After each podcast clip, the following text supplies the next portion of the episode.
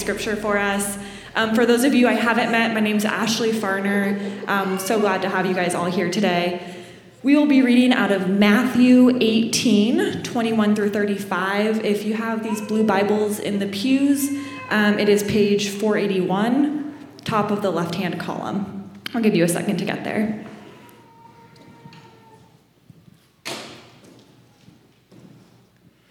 Okay, Matthew 18, 21 through 35. Then Peter came up and said to him, Lord, how often will my brother sin against me and I forgive him? As many as seven times? Jesus said to him, I do not say seven times, but 77 times. Therefore, the kingdom of heaven may be compared to a king who wished to settle accounts with his servants. When he began to settle, one was brought to him who owed him 10,000 talents. And since he could not pay, his master ordered him to be sold with his wife and children and all that he had, and payment to be made. So the servant fell on his knees, imploring him, Have patience with me, I will pay you everything. And out of pity for him, his master went, um, excuse me, his master, me, the master of the servant released him and forgave him the debt. But when the same servant went out, he found one of his fellow servants who owed him a hundred denarii, and seizing him, he began to choke him, saying, Pay what you owe. So his fellow servant fell down and pleaded with him, Have patience with me, I will pay you. He refused and went and put him into prison until he should pay his debt. When his fellow servants saw what had taken place, they were greatly distressed, and they went and reported to their master all that had taken place.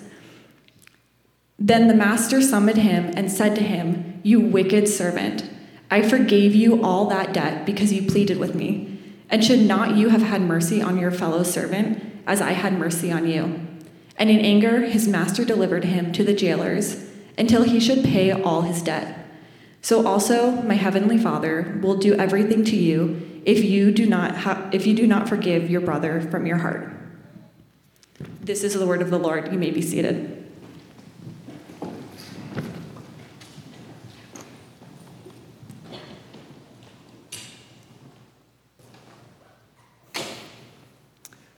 Uh, will, you, will you pray with me? Father, I thank you that um, your word is able to speak into every area of our life and even what I said earlier, that the, as a church, we want to make disciples that follow your son faithfully in real life. And I'm just so grateful that, that God, you speak to our real life. You speak to relational conflict that is in need of grace and forgiveness, something every single one of us in this room can relate to and understand. And so I pray that today, as we explore that conflict and as we explore the, the topic of grace, in opposition to bitterness. I pray that your spirit would help us to, to just feel a sense of conviction to give one another grace. And not out of guilt, not out of shame, but really as we remember the grace that we've received in Christ. I pray that that would move each and every one of us to think of those persons or think of those events that cause bitterness in our heart and God, for us to be able to give that over and to genuinely forgive from the heart, like your son teaches here. And so, Father, towards that end, would you unite your power with my weak words and help us to see grace and to give grace today by your mercy. In Jesus' name, amen. Well, uh, like I said, uh, if I've not met you, my name is Josh, and I serve as the lead pastor here at Icon. Um, we are in a series called Contested Marriage, uh, and throughout this series, we'll be exploring different mindsets and desires that are uh, really fighting for ground in a marriage, and really in any human relationship as we continue to explore it. Um, there's some things that fight for our relationships, that fight for a marriage. But, but on the theme of marriage, I want to say something that is uh, really stupidly obvious. Uh, having kids changes a marriage, right? Changes a marriage, it changes the methods and rhythms of connection. Uh, having kids changes the dynamics of how often you're able to reserve time for just the two of you. But, but having kids doesn't just change a marriage, it also reveals a lot of what was already in that marriage. Uh, and as Courtney and I have had kids, uh, we have an almost five year old and a two year old. Uh, there's one thing that has popped up the most often uh, that in reflection has really been there the whole time but got revealed through kids, and that is the scorekeeping system. Scorekeeping system. If you have kids, you may recognize what I'm talking about. Uh, kids take a whole lot of time and energy. Amen? And everyone is limited in time and energy, every single person. And because of that limit, parents are often very aware of how much time how much energy they are spending in comparison with how much time and energy the other parent is spending, right? Right? Real life, vulnerable, vulnerable, yes. So, so I'll give you an example. So yesterday I went to T-Mobile Park uh, to watch the Mariners game on the big screen. It was an away game, yes sir, yes. Um, and uh, it was an away game. They were playing in Toronto. Um, and, but they invited people to come watch it at the stadium on the big screen. And earlier in the week, I was like, I really want to go to that. Uh, and so here's what I start doing I start doing math in my head, okay? Because here's the thing that game was on a Saturday at 1 o'clock. it's unthinkable to ask to do anything by yourself on a Saturday at 1 o'clock when you have kids. And so I'm, I'm running through my mind. I'm adding up the math of not just what the last week has been, but also like next week, I think Courtney has this thing and this thing on Friday and Saturday. So you know what? I, I think I can ask to go. Uh, I, I, think I have the right to ask. Um, even though honestly she, she stays at home with the kids and so i'm actually always at a deficit in that game um, but because it was a playoff game i risked asking to be out of the house on a saturday with that deficit uh, I feel like parents always have a, a, running score of who is with the kids the most, and from that scorekeeping, we know whether we're allowed to ask our spouse to go do something. We, we, we keep score. And, and that's not just true in marriage, that's not just true in parenthood, but it's actually in every relationship. We, we have this unspoken score that we all keep in our relationships. So, for instance, maybe it's someone you've been trying to schedule dinner with for a while. Well, well, last time it was scheduled, they had to cancel. Well, now, okay, so now you're, you're in the profit, right? Which means, let's say you had a hard, exhausting day, but that dinner was rescheduled for that evening. Well, because they were the ones to cancel last time, you might feel a little more freedom to cancel dinner that time so you can have some time for yourself. We're keeping score. Am I the only one who does this? Does this connect with you at all? Okay. I'm an introvert, so I, I, the dinner thing really connects with me. um, now, the, the examples of that that I gave, time with kids and canceling plans, those are relatively mild instances of this scorekeeping. But, but what about the scorekeeping of other sins? It's funny to point out how we keep tabs on who canceled dinner last time, but it gets less funny when we keep tabs on who lost their temper last time, right? It's much less funny to look at our sin scorecards and see that we are all referencing this scorecard in ways that manipulate others to really get what we want. And so we, we've kept track of how our spouses have hurt us. And often we use that as justification for that satisfying jab of a comment, right? I'm allowed to say this because you did this to me. We keep score. We've kept track of how someone has betrayed us, not loved us, or not come through on their word, and we use that to respond in kind. And that language is intentional. We use that to respond in kind. You feel freedom to say that sharp critique because of whatever that person did before. We justify our reactions, our own sin, on the basis of another sin. Well, friends, let me, be very clear from the outset. The, the invitation today is to take that little scorecard and throw it through the shredder of grace. Let grace shred that little relational scorecard into unrecognizable pieces so that you can no longer reference it, so that it will no longer prevent you from really loving the other person. That's the invitation today. In your marriage, and indeed in every other relationship, there is a contest between grace and scorekeeping, grace and bitterness. And I want to explore that with you today. So we're going we're going to unpack grace. But before we get into that, I do want to make something very clear as it concerns grace in marriage. Uh, a lot of what I'm going to explore today is about forgiveness and, and long suffering with one another, about forgiving one another from the heart. Uh, but I really want to make clear to you first that what I'm about to share with you, friends, it's not meant for the context of an abusive relationship. If you are suffering in any way from abuse, we here at Icon are here to support you and help you get out. Abuse is not something that someone should, should practice long suffering with. I want to make that very clear. It is God's intention and desire that you are helped to escape that abuse, and we are here to support you in getting out of it. Grace applies to every relationship at some point, but that doesn't mean grace in any way requires you to stay in an unsafe environment. Okay? Is that clear? I want to make that as clear as possible. Say yes. yes. Cool. Now, as you heard from the scripture reading, we are in Matthew 18, 21 through 35. And, and within this text is a, a pretty famous parable of the unforgiving servant, which many of us know. Uh, but we don't often notice the location of this parable in relation to what is around it. And so, just, just before this text is the famous church discipline text, where Jesus teaches his disciples what to do when someone, over a long period of time, refuses to acknowledge their sin. It's right before this. And then, right after this text that we're in today, is actually what we explored yesterday the Pharisees' question about what constitutes legitimate grounds for divorce, which means what we're exploring today on grace and forgiveness is right in the middle of a prolonged instruction from Jesus on how to deal with relational messiness and conflict.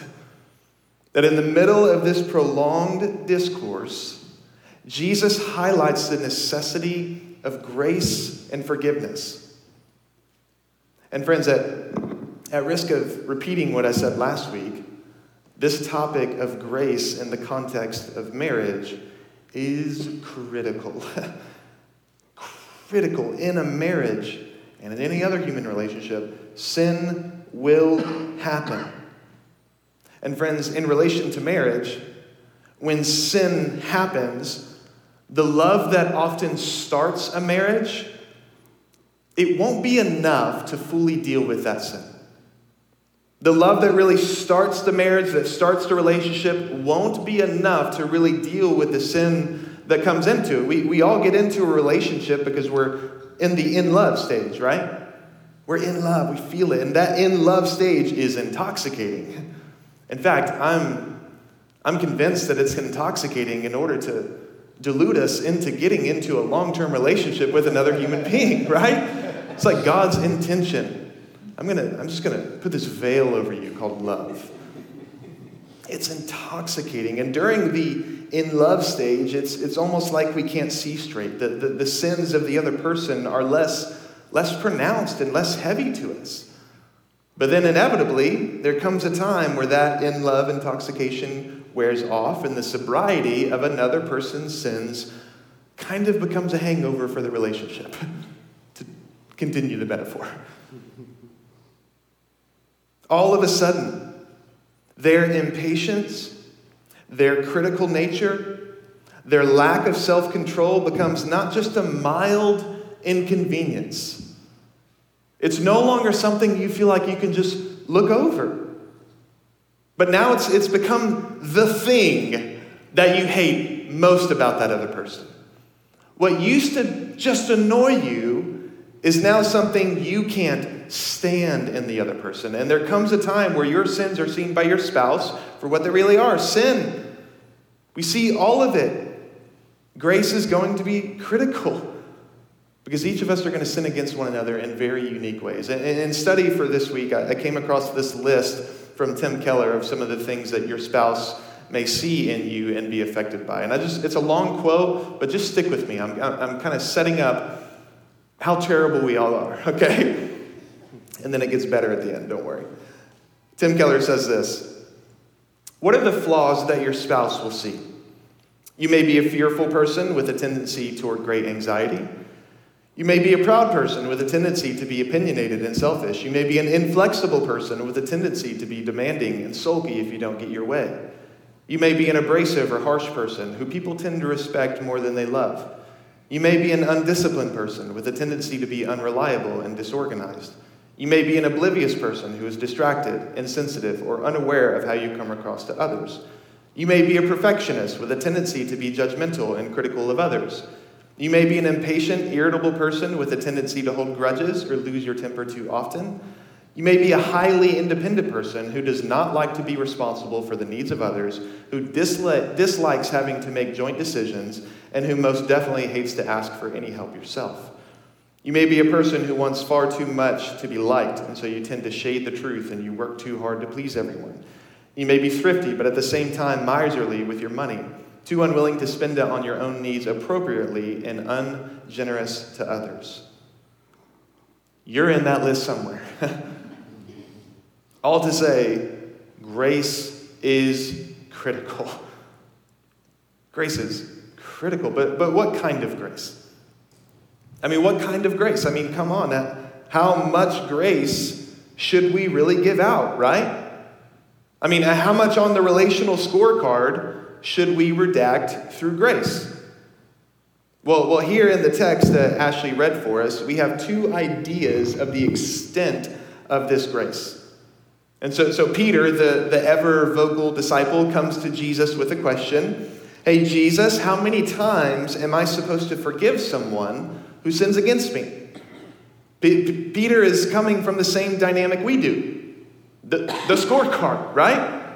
He, has got the scorecard. He's referencing that. Peter, like us, knows that we often keep record of one another's sins. And his question is Jesus, you're wise. How much is too much? How much is too much? At what point does the sins of another person stack so high that grace is just no longer an option?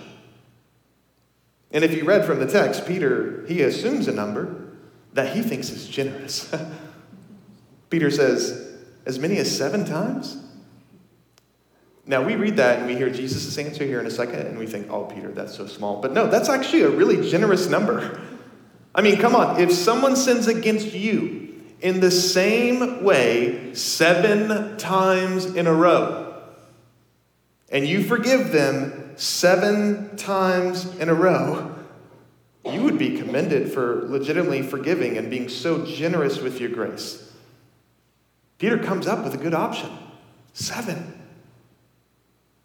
But though Peter thinks he's being generous with his idea of forgiveness, his number pales in comparison to what Jesus gives. if you remember, Jesus says, I do not say to you seven times, but 77 times.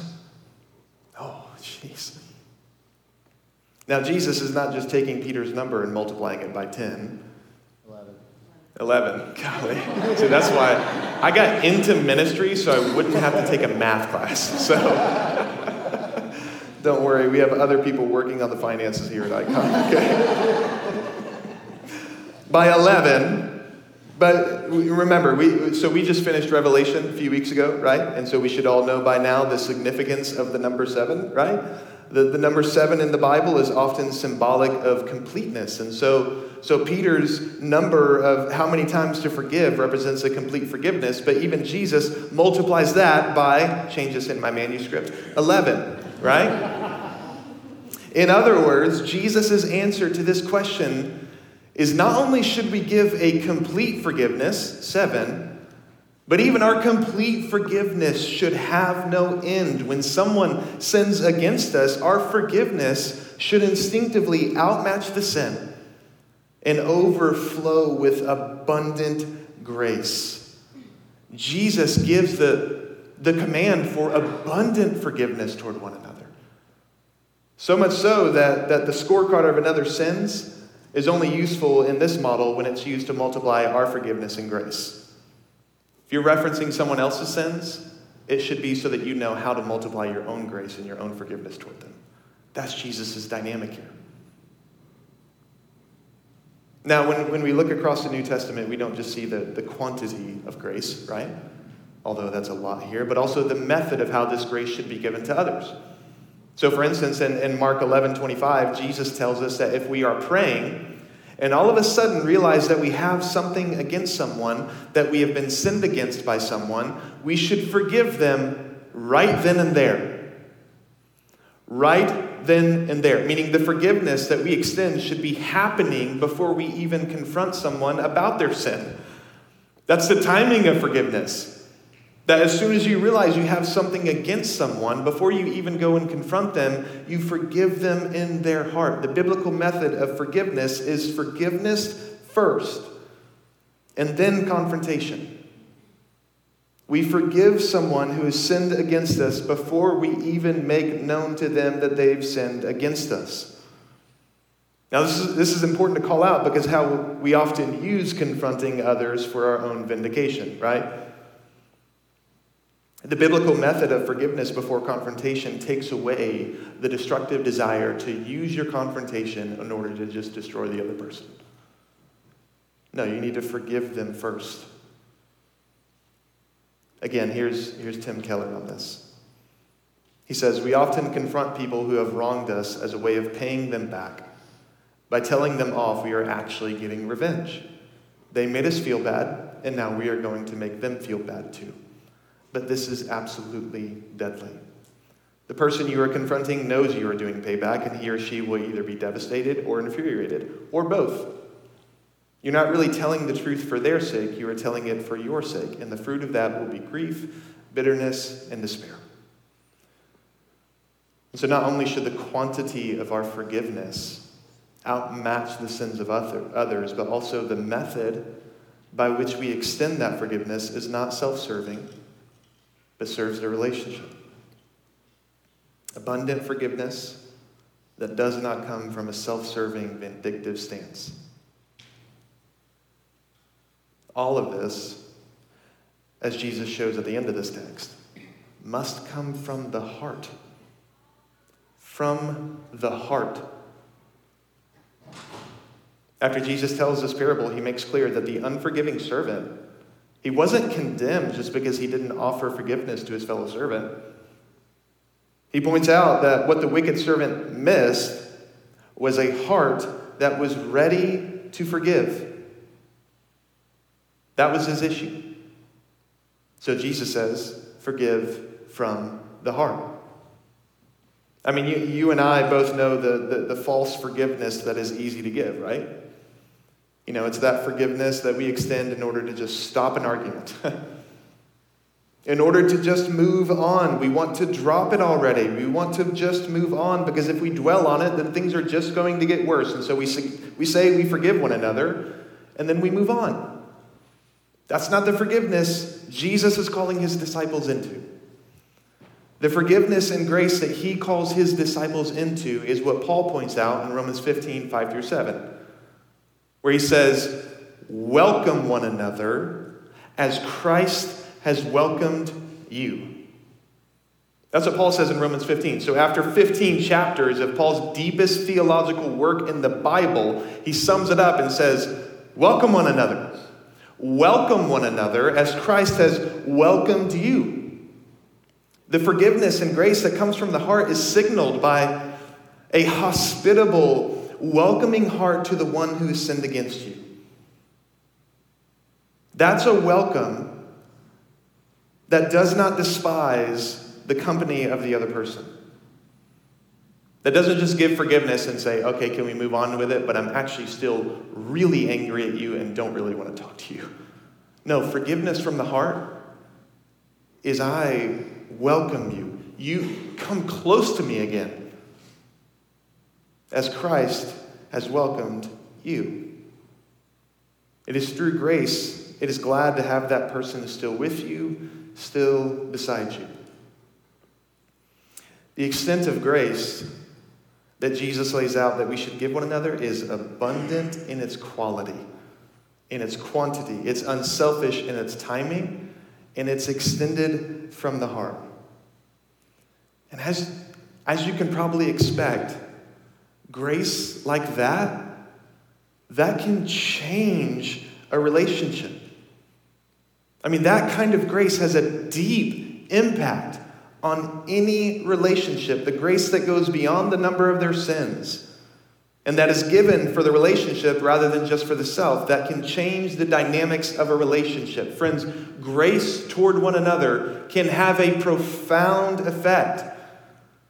I mean, in fact, even, even one of the effects that is most important, it's, it's, it's kind of hidden in behind this parable by Jesus. But after, so after correcting Peter on the amount of times that he should forgive someone, he, he tells the parable, right, about this servant who owed a debt and who was forgiven. And we read that and we just fly by it like, whoa, that servant must have been really relieved, right?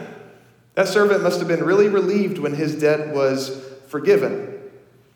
And with our Western eyes, that's all we really think about. But for the original hearers of this parable, the end result would have not just been relief, but restoration for this servant. That's what they would have seen. Let me make it clear. So, so we live today in what's called a, a guilt innocence culture. Does anyone know what that means? Cool. Yeah, a few people. Uh, we live in what's called a guilt innocence culture, in contrast to another type of culture called honor shame culture. And so, in a guilt innocence culture, your whole goal is to just be innocent, right? And if you're guilty, to be cleared so that you can be innocent, right? That's how we operate in our relationships. I'm innocent of this. I'm not guilty of that. I am guilty of this and want to be made innocent. But within this context, where Jesus is, it's not that. It's an honor shame culture, which means that the dynamics in your relationship doesn't have to do with guilt and innocence, but whether you are honored or you are shamed. Whether you have honor in the community or if you are shamed. And for this person in the parable, who owes a massive debt, he is ashamed. He's ashamed. He's, he's not able to connect with other people in the community because he doesn't carry any honor. He can't even pay back what he owes. There's no honor there. Which means when the master forgives him of this debt, it's not just that he's relieved, but that he's restored. Grace restores. Grace doesn't just relieve us of the wrong that we've done. I mean, that alone feels wonderful to be relieved of feeling like we're the guilty one. But more than that, grace that we are to give one another is meant to restore honor to one another so that the other person doesn't carry shame in the relationship. Let, let me ask you this, friends. Does the grace you give cause the other person to stand tall again? Does it lift their shoulders up? Is the grace that you give full enough to let the other person not feel the need to walk on eggshells?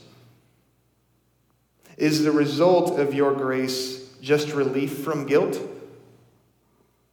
Or does the grace you give cause that person to lift their head and feel like an equal person in the relationship again?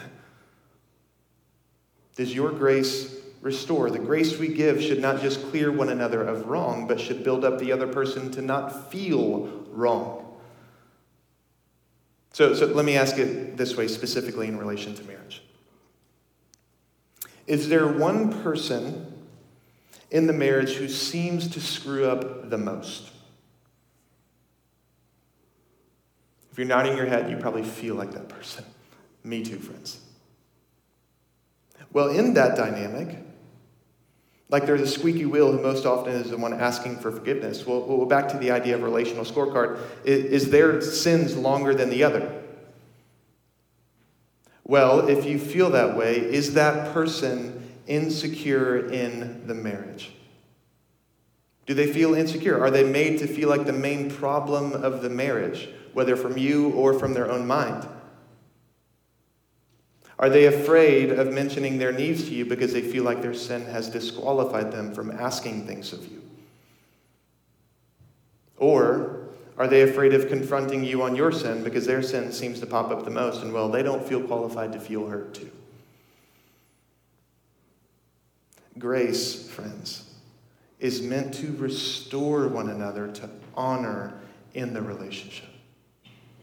Not just to relieve one another of wrong, but to give them grace that they can feel equal again in the relationship. Grace is abundant. Grace is properly timed from the heart and restoring in its nature. That's what it should be. But, but what if it's opposite? Bitterness. Yikes. I mean, you know this. You, you, don't have to, you don't have to give grace to one another, right? I mean, you can, you can choose not to. You also can't stay neutral, though. Either grace will be given or bitterness will develop. When someone sins against you, it will either be the occasion for grace to flourish or for the bitterness to defile. And wow, does bitterness defile. Wow, does bitterness defile a relationship. I mean, it spoils it. It spoils it by trying to be the means of settling things on our own terms, right? Bitterness spoils it, spoils a relationship by offering a, a false security of self protection from future, future hurt. It spoils the relationship because, in its vindictiveness, it tries to teach the other person a lesson. We all know this. We all know that bitterness defiles and spoils a relationship. And so, my question to you is why do we do it? Why, why do we grow in bitterness? Why do we choose bitterness over grace if we know it's going to defile it, if we know it's going to spoil it? Why is grace, or why is bitterness so attractive? Well, it's, it's not just because it's easier, though it most certainly is, but there's another reason why I think bitterness attracts us so much. Think, think back to the parable that Jesus tells. The wicked servant is forgiven an unreal amount of debt. He goes out celebrating, but then sees a fellow servant who owes him pennies in comparison. Why does he choose to beat down the other servant instead of forgiving him? Like, in that moment, why is he so vindictive? Why is he so bitter about this small amount of money he was owed? It's really obvious. He wants the money, right? He gets bitter because he wants the money. The wicked servant is bitter, vindictive, and unforgiving because he wants his money back. And friends, he ain't getting that money through grace and forgiveness.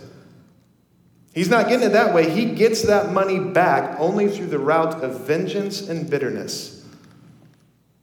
Here it is, friends. Bitterness is appealing because it's one way we can get what we really want. It's one way that we can get what we really want, which begs the question, I think what do you really want? I mean, why'd you get married? What, what was it, or what is it that you want from the relationship? Do you want to feel served and made to feel important? Bitterness can get you that. Do you want the other person to build up your sense of identity and self esteem? Bitterness can get you that. There are all kinds of desires that bitterness can be used to satisfy, to achieve. But did you get into the relationship because you wanted a place of depth and connection? Was the desire for marriage driven by the desire to live vulnerably and authentically with and yet with another person and not have that vulnerability used or threatened? Guess what, friends? Bitterness can't get you that. It won't win you that. Only grace and forgiveness can do that.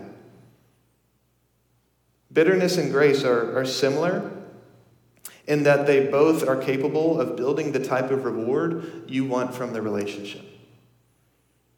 They both can be used that way. The reward of bitterness will serve you, but the reward of grace will serve the relationship. So, the question, question to ask that will determine whether you pick up bitterness or whether you pick up grace is what you really wanted in the first place. And as you analyze that, See which one achieves that better grace or bitterness. Now I'll finish with the question of, of how. How grace? And not in terms of practicality, but in terms of sheer possibility, right? How? We've spent the last 35 minutes painting a picture of grace that seems so unrealistic. So impossible. How in the world will we do this? As we hurt one another with our sins, how in the world are we supposed to give this kind of grace? Well, we all know that, that friends, you, you can't give what you don't have. And as followers of Jesus, if there's one thing we do have and are therefore equipped to give, it's grace. Grace is this gift that multiplies out to others when we properly receive it ourselves. The gospel of Jesus Christ holds every resource needed to be gracious with one another, friends. Every capability. We might be intimidated by giving grace upon grace to one another. It might feel like a big task. But we're empowered to do that, to give that grace when we know that we've received that grace upon grace, when we see that Jesus Christ has given us grace upon grace, and grace that has never been dependent on what you've done or not done. It's been built upon grace. So that this last week I was reminded of a story by uh, uh, of a time when the famous atheist Bertrand Russell uh, was giving a talk on uh, cosmology and the cosmos, and, uh, and he was talking about uh, the Earth's place in the universe. And, and during his talk, this woman stood up and said, Sir, I don't believe that at all. And he said, Okay, what do you believe? In a very sarcastic voice, understandably. and she goes, I believe that the Earth is flat and that supporting that flatness is a very large turtle underneath. and Bertrand Russell, holding it back as well as he can, said, Okay, well, what's supporting the turtle? And she said, Young sir, it's turtles all the way down. now take out the silliness, take out the delusion, replace turtles with grace, and you got the gospel. What's supporting grace? It's grace all the way down, friends. That's what it is. That's what we have. We have grace upon grace. There's nothing supporting the grace of God towards you other than the grace that's underneath that and that and that. And when you see that, when you receive it, you can give grace upon grace to one another. The power of our grace to one another is sourced in the grace upon grace that we have in Jesus. I told you last week, friends. Marriage is not about marriage. Marriage is about Jesus. And if a marriage sticks and is healthy in its intended form, it is focused on Jesus. So, friends, would you, would you sense the ways that maybe you've been bitter toward your spouse? Or if you're unmarried, the ways that you carry bitterness toward another person? And would you, would you feel the call to give grace? Would you see the appeal of what grace can achieve in the relationship in contrast to what bitterness will do? And would you just feel empowered that you have all the grace necessary to drink from, to be nourished by in Jesus Christ, so that you can go multiply that out to the other? Let's pray.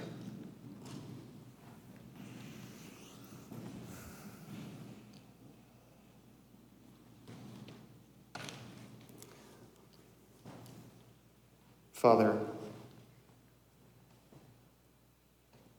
I know that in this room there are, when we think about sin, when we think about grace in relation to another person, there's some serious things that come up in our mind. There's some real anger and real hurt this isn't just forgetting to, to make the bed in the morning, but real sins that really hurt. And I'm praying that right now, God, that your Holy Spirit would minister to us.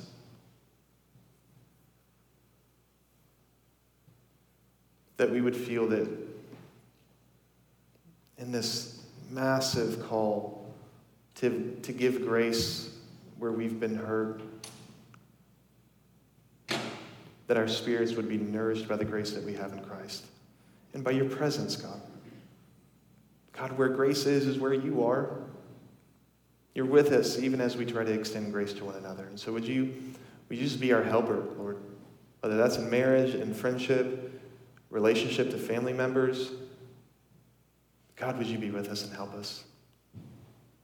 Would you give us strength to, to be gracious with one another and to embody the, the beautiful gospel that, that we call the true story of our lives? Lord, help us. Help us to reflect, help us to feel the things we need to feel, and at the right time, do what we need to do and extend forgiveness in the proper way. Lord, we trust you for it and we ask you for your help. In Jesus' name, amen. This teaching was recorded as part of our current sermon series at Icon Church. During our weekly gatherings, we move from the teaching to a time of response. While we recognize it may be hard to capture that as you listen online, we encourage you to take a moment to reflect on and respond to what the Spirit might be telling you in response to what you've heard. For more resources and to find out how you can join with us in gathering on Sundays, visit iconchurch.org. And as we say each week, Christ is all, and we are His.